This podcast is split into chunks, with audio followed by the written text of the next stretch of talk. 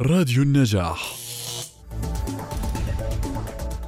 يدعوكم مركز جد للمعرفة والثقافة بالتعاون مع عمران معايطة للمشاركة في ورشة تعليم وجاهية للفن الأرجامي للمبتدئين، حيث يعد الفن الأرجامي فناً يابانياً لصناعة أشكال جميلة من الورق، إضافة لكونه طريقة إبداعية للاسترخاء والتنفيس عن الضغوطات اليومية، كما ويحسن الأرجامي من المهارات الحركية والتواصل من خلال التعلم الجماعي.